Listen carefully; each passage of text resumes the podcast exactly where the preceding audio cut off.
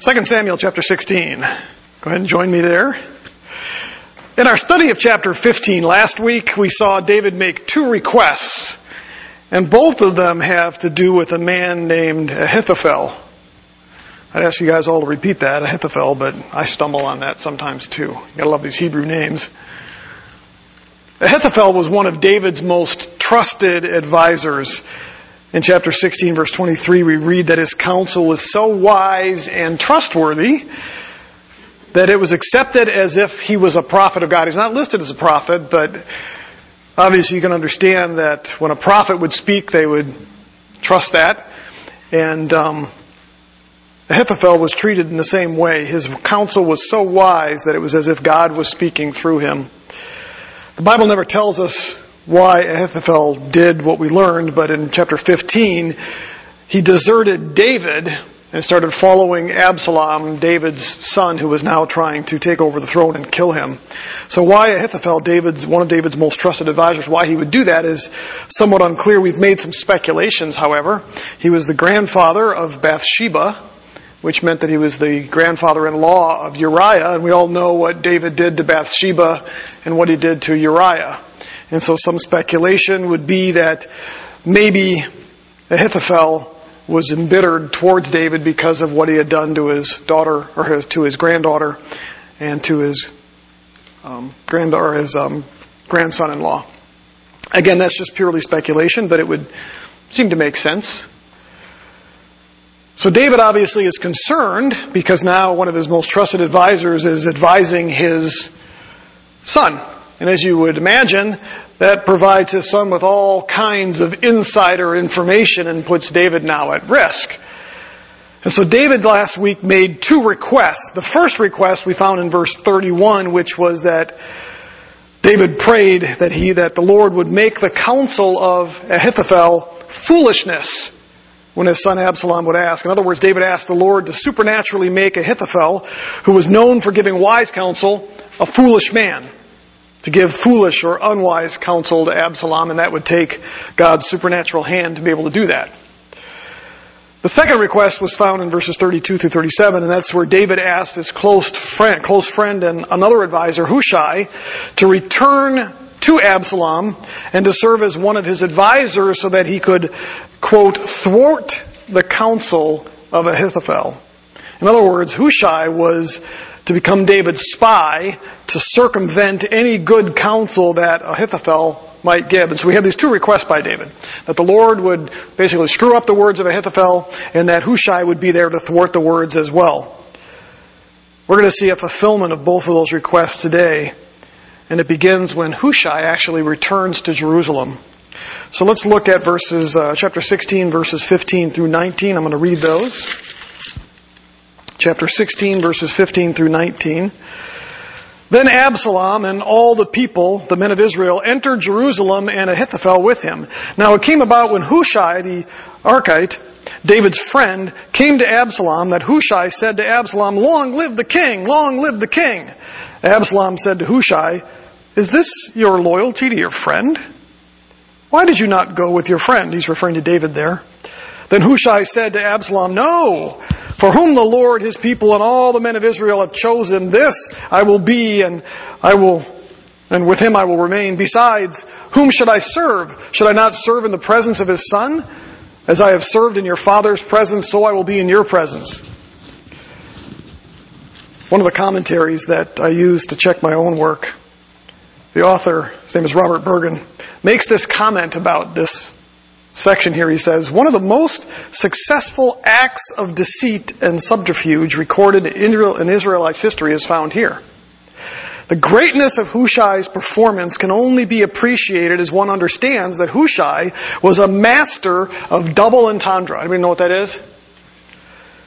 Double entendre refers to using a word or a phrase that is open to two possible different interpretations. You sort of imply the one, but you really mean the other. There's a double meaning to what you're saying, and it's a way of sort of concealing something. And Hushai here does it like a pro. I'm going to give you some examples. Notice that when he first appeared before Absalom, he greets him with, Long live the king, long live the king. Now, how do you suppose Absalom would interpret that? Absalom thinks he's the rightful king. And so Hushai comes in and says, Long live the king! Long live the king! Is it possible that Hushai isn't really referring to Absalom here, but referring to David?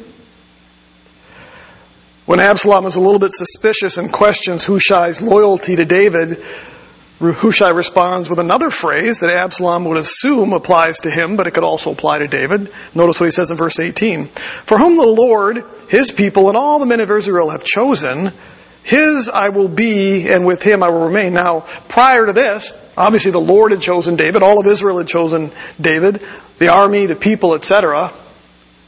It's easy to think here that, at least with that first phrase, for whom the Lord has chosen.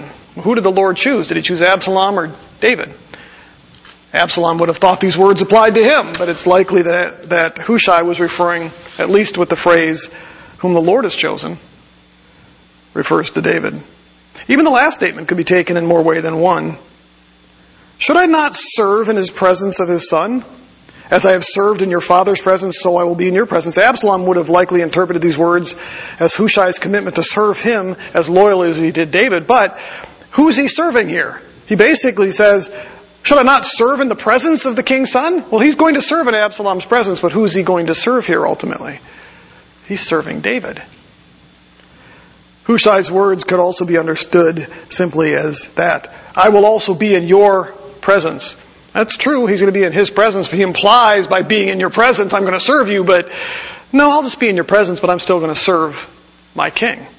And so Absalom here is or I'm sorry, um, Hushai here appears to be a master of double entendre. That's what you would expect of a spy, right? To convince the one you're in the presence of that you're serving him, but you're ultimately serving another entity. The fact that Absalom welcomes Hushai into his service and asks for and accepts his counsel later indicates that he bought Hushai's act hook, line, and sinker. I want to mention something about this here. I want to talk about, a, uh, basically share a word about deception in the Bible. I had a conversation not too long ago with a friend of mine about deception. And is it ever appropriate for Christians or believers to use deception? And the example he brought up, somebody had challenged him and mentioned Hagar from the Old Testament. And this individual, a Christian individual, had shared with this friend of mine that Hagar was wrong in lying about the spies. That she, what's that? I'm sorry, Rahab. Rahab. Rahab had lied about the spies. And so she was wrong in doing so. That she should have, when they came and checked with her, she said, oh, they're right there up on the roof. I put them there. Because it's always wrong to lie. And the challenge I have with that is that Rahab is referred to by James as a hero. There are plenty of exceptions in the scriptures that seem to indicate that deception is not necessarily a sin. The Bible clearly points out that lying and deception for personal benefit certainly would be a sin. Think about this. It's a normal part of war and battles, and we see that throughout the Old Testament, don't we? As David fights, there was deception involved. You're trying to deceive your enemy. Is that sin? God dealt with the midwives, it says, and gave their, them families when they refused to kill the Hebrew infants and deceived Pharaoh about it. Remember, Pharaoh said to kill all of the children. And the midwives hid that.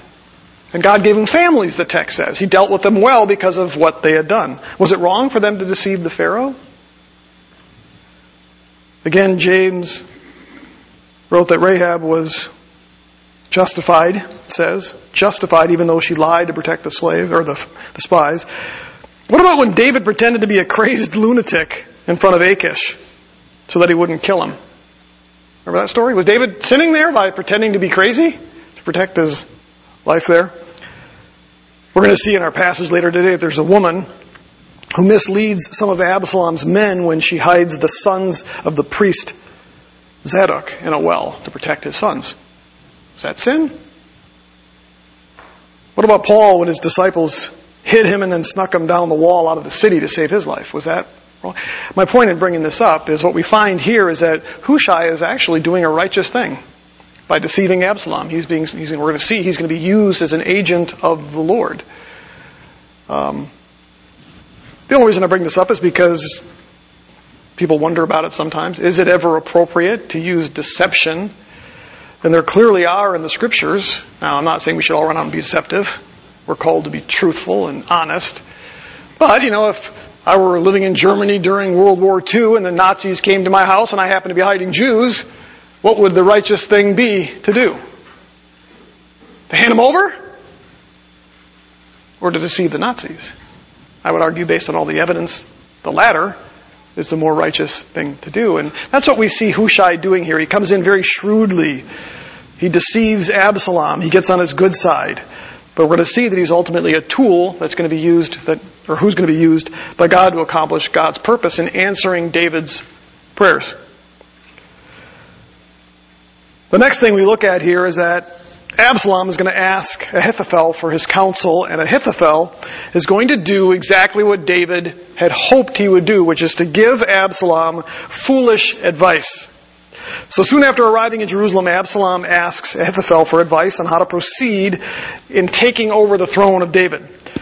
Um, Ahithophel's advice comes in two parts, and the first part is found in verses 20 through 23. Let's go ahead and read that. Chapter 16, starting in verse 20. Then Absalom said to Ahithophel, Give your advice. What shall we do? Ahithophel said to Absalom, Go into your father's concubines, whom he has left to keep the house. Then all Israel will hear what you have made yourself, or that you have made yourself odious to your father. The hands of all who are with you will also be strengthened. So they pitched a tent for Absalom on the roof, and Absalom went into his father's concubines in the sight of all Israel. The advice of Ahithophel, which he gave in those days was as if one inquired of the word of God, so was all the advice of Ahithophel regarded by both David and Absalom. So what's the point here? We see the answer to David's first prayer right here. David's first prayer, remember, was that the Lord would make the counsel of Ahithophel foolishness. When we think of foolishness, we generally think of stupidity or having a lack of sense. And those are certainly true, right? If I say you're a fool, it means you're crazy, you're stupid, right?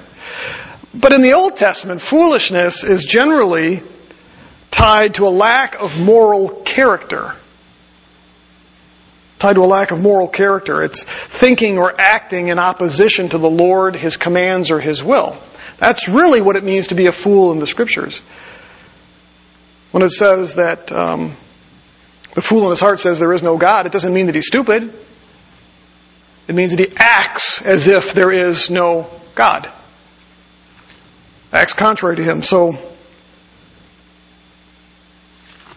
in the Old Testament, this foolishness played out in many different ways. We think about what Samuel said to King Saul. 1 Samuel chapter 13, Samuel said to Saul, You have acted foolishly. And he qualifies it by saying, You have not kept the command of the Lord your God, which he commanded you. That's what made Saul a fool. He wasn't stupid. He was a brilliant military man. But he acted contrary to God's law the way that God had commanded him. The Lord said about Israel in Jeremiah, for, pe- for my people are foolish. They don't know me. Now he does say here they are stupid children and have no understanding, but listen to this. They are shrewd to do evil, but to do good they don't know what to do. And again, the emphasis there is not just on not being intelligent, it's rather um, they know what to do and they just don't do it. They ignore the Word of God. And so that's really at the heart and essence of being a fool. And so how does that relate to what Ahithophel does here? That's exactly what we see.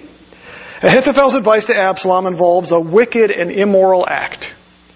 Now, from a from the standpoint of what Absalom was asking asking for from Ahithophel was, what do I have to do to secure the throne from David?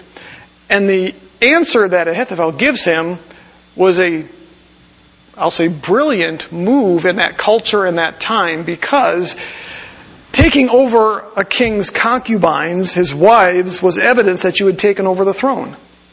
And so from that standpoint, it was a very worldly, intelligent move. If you want to secure the throne, you have to prove to all of Israel, you have to prove to all of the soldiers, the military men, that you now own that throne, and the way you do that is you take over David's concubines. So set up a tent, Go out there and sleep with his concubines. In doing that, you'll secure your place. So from that standpoint, it was a brilliant military move, if you will, but from a scriptural standpoint, it was an immoral, foolish act. What's Absalom on the opposite side of God, does it not? Now you notice in verse 23 it says that normally Ahithophel's words were treated as if he was speaking on behalf of God. And in this particular case, he had defected from David. He was now serving Absalom. David was his enemy. We have this son, Absalom, that's now listening to the counsel of David's wise man. You would think that almost immediately he would accept this counsel, but he's going to ask Hushai for some advice as well. Maybe it was that he had recognized, well, that's a little bit extreme, but now he certainly did it. Or, I'm sorry, Absalom went ahead and followed through on this advice, ultimately. But, what we see here is that the Lord did exactly what David had asked. He made Ahithophel a fool to give immoral advice. What happens next? Well, this is where we see the answer to David's second request, and it specifically relates to Hushai as he thwarts Ahithophel's advice. Because Ahithophel, remember, this comes in two parts. The first part of it was take over the concubines. The second part is Ahithophel came up with a plan for David to, um, or for Absalom to attack David. So if you look at verses, uh, chapter 17, verses 1 through 4, we're going to see this second half of Ahithophel's plan. Or, I'm sorry, Ahithophel said to Absalom, Please let me choose 12,000 men that I may rise and pursue David tonight. I will come upon him while he is weary and exhausted and terrify him so that all the people who are um, with him will flee. Then I will strike down the king alone. And I will bring him back to all the people to you to return to everyone depends on the man you seek, that all the people will be at peace. So the plan pleased Absalom and all the elders of Israel. And so Absalom was told by Ahithophel, let me take 12,000 men. I'll develop a strike force to attack David. David's army was significantly smaller, probably about 600 mighty men.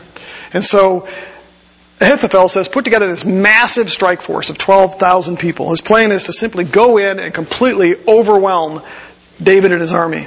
In addition to that, he said that they would attack at night. Battles typically were fought during the daylight in the ancient Near East. Here, he wanted to attack David when he was weary and exhausted, it says. He wanted to terrify him so that David's men would ultimately abandon him. And so he puts this elaborate plan together. He then says, when that happens, Ahithophel said, I'll go in myself and I will kill David and I'll bring him back so that David's men will all see that. And what do we expect? Absalom says, hmm, sounds good to me. Let's go in. Overwhelming force. We'll do it. I'll let you take care of this for me. But also it says that even the elders of Israel were okay with this. They were already on Absalom's side. If you look at verse 5 through 10, Absalom, for some reason, we're not really sure why, because it says he thought the counsel was good, but somehow the Lord moved him to ask Hushai for a second opinion. Then Absalom said, Now call Hushai, the Archite also, and let us hear what he has to say. When Hushai had come to Absalom, Absalom said to him, Ahithophel has spoken thus. Shall we carry out his plan? If not, you speak. So Hushai said to Absalom, This time the advice that Ahithophel has given is not good. Moreover, Hushai said, You know your father and his men, that they are mighty men and they are fierce, like a bear robbed of her cubs in the field. And your father is an expert in warfare and will not spend the night with the people. Behold, he has now hidden himself in one of the caves or in another place. And it will be when he falls on them at the first attack that whoever hears it will say, There has been a slaughter among the people who follow Absalom. And even, and, and I'm sorry, and even the one who is valiant, whose heart is like the heart of a lion, will completely lose heart, for all Israel knows that your father is a mighty man, and those, those who are with him are valiant men. And so, Hushai immediately says, No, no, no, king, that's. As much as you can trust Ahithophel on everything else, this counsel is not, not good. And he can speak from experience here because he knew David. He was one of David's advisors.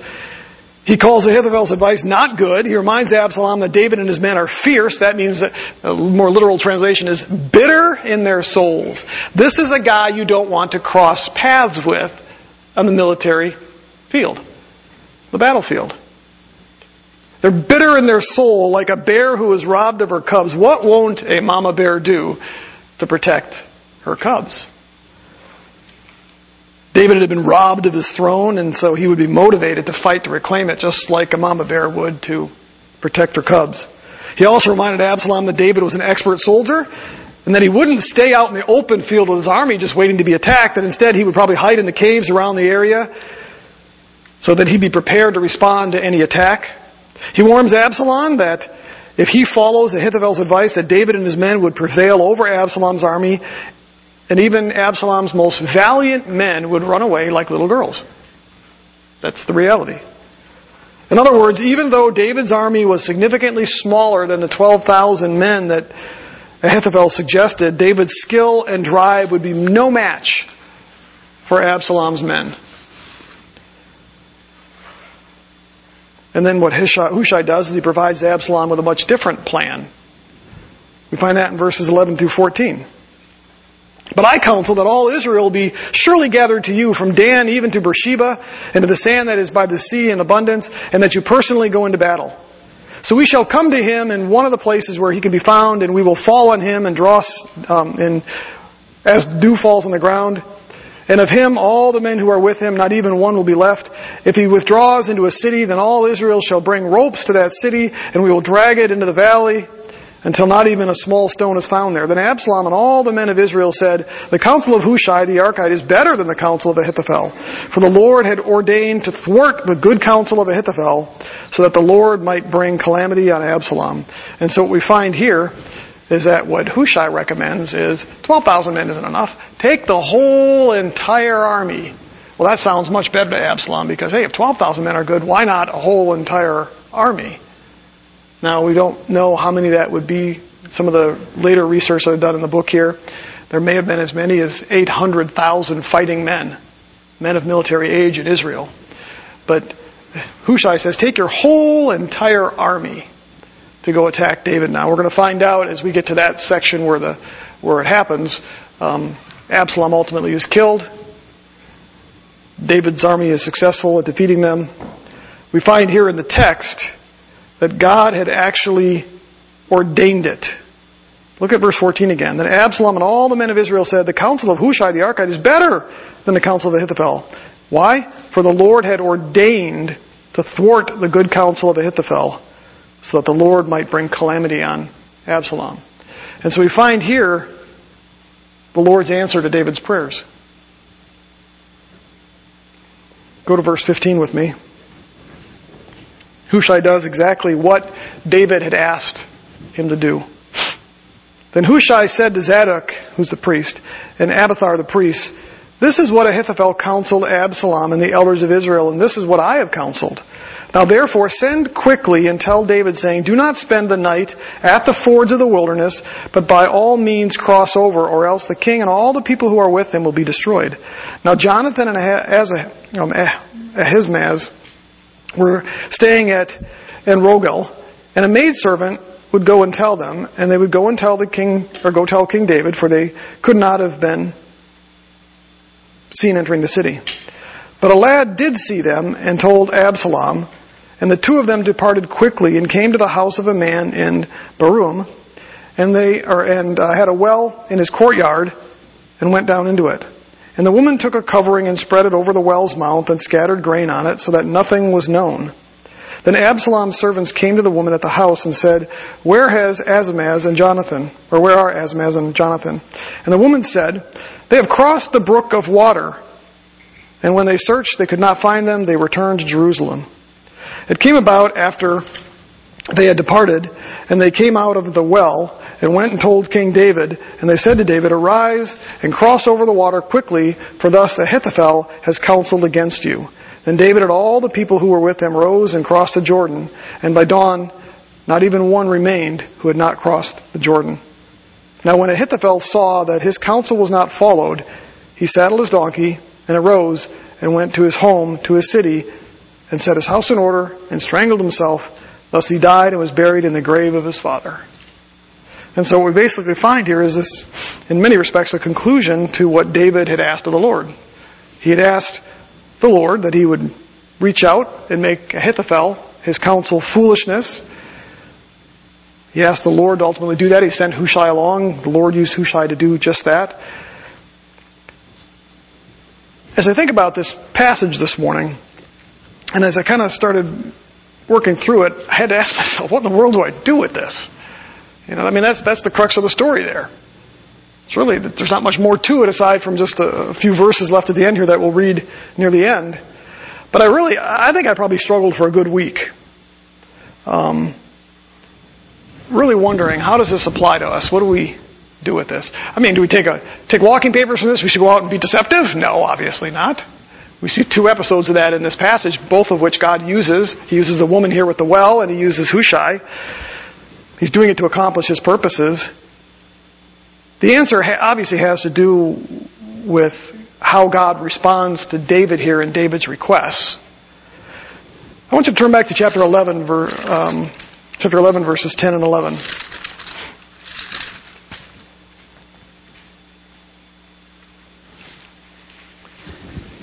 In chapter 11, verses 10 through 11, we read this. Now, when they told David, saying, Uriah did not go down to his house, David said to Uriah, Have you not gone down?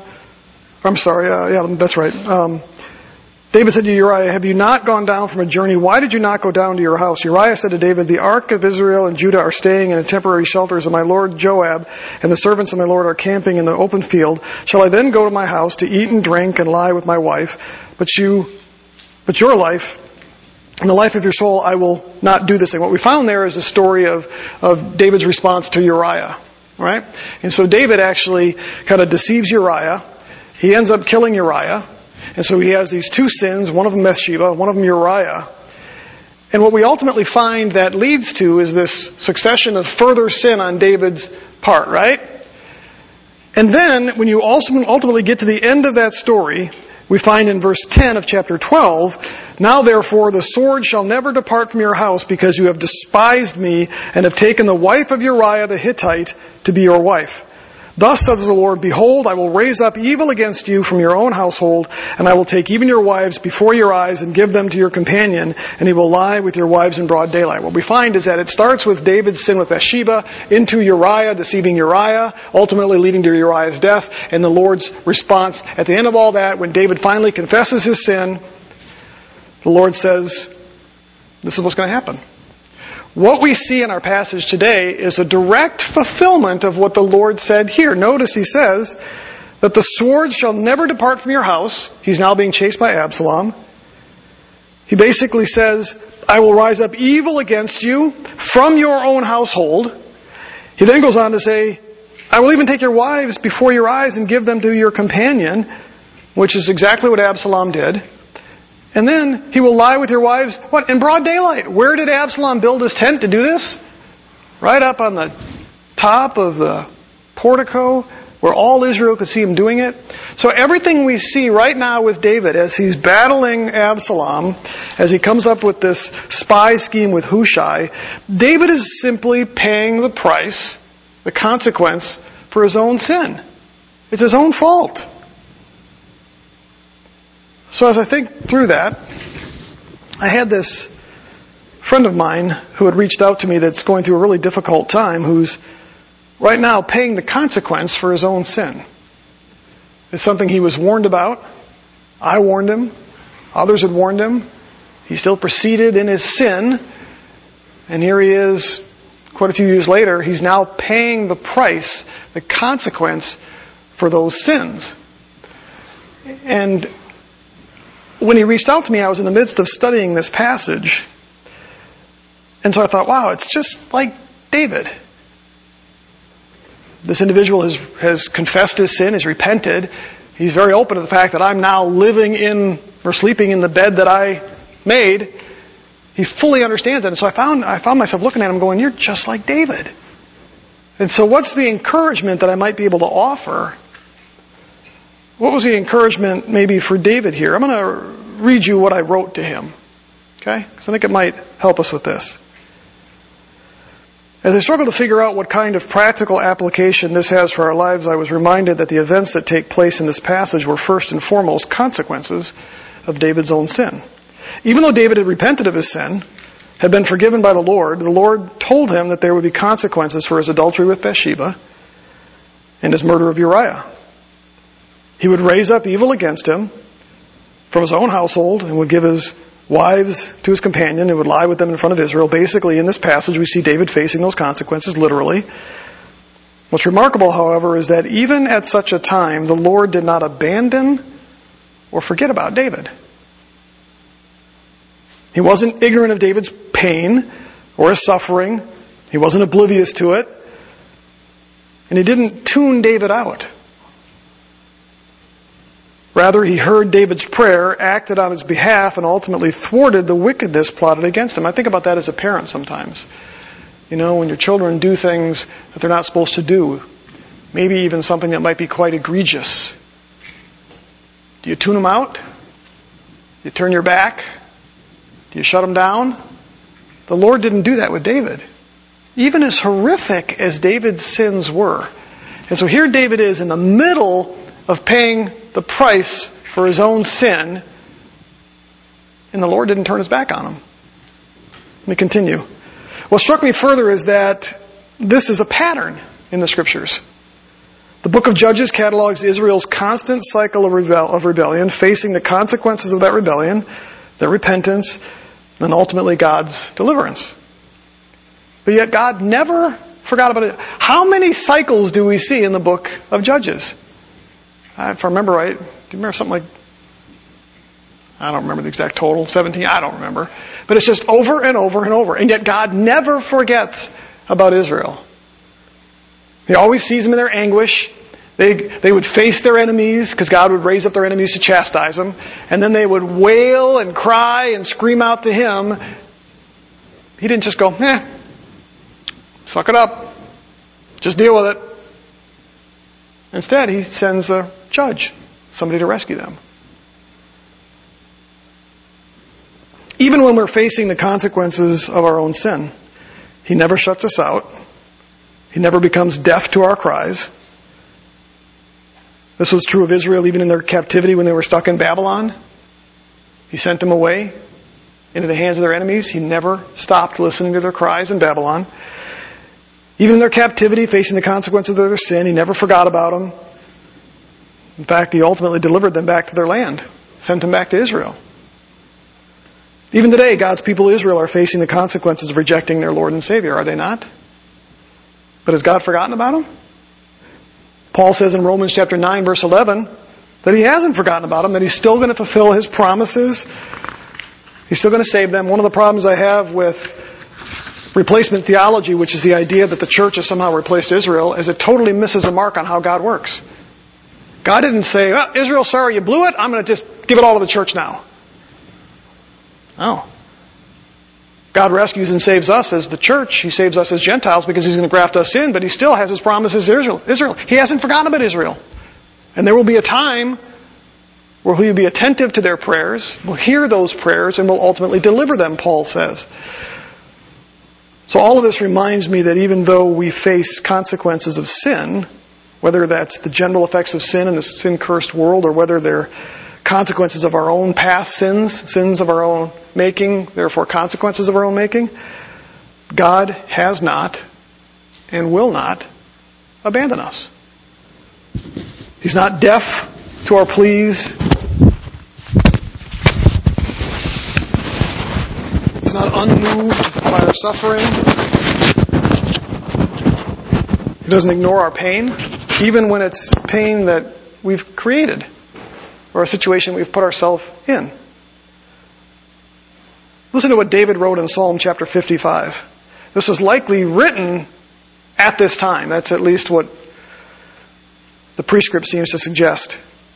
David said, As for me, I shall call upon God, and the Lord will save me. Evening and morning and at noon. I will complain and murmur, and he will hear my voice. He will redeem my soul in peace from the battle which is against me. For there are many who strive with me. God will hear and answer them, even the one who sits enthroned from of old.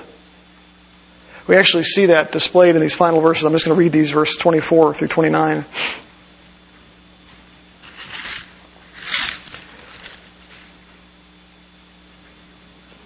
find the passage here.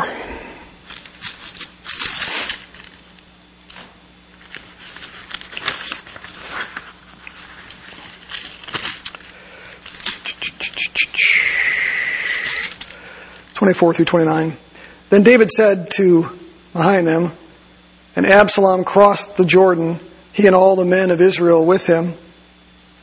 Absalom sent Amasa over the army in place of Joab. Now Amasa was the son of a man whose name was Ithra, the Israelite, who went into Abigail, the daughter of Nahash, sister of Zeruiah, Joab's mother. And Israel and Absalom camped in the land of Gilead.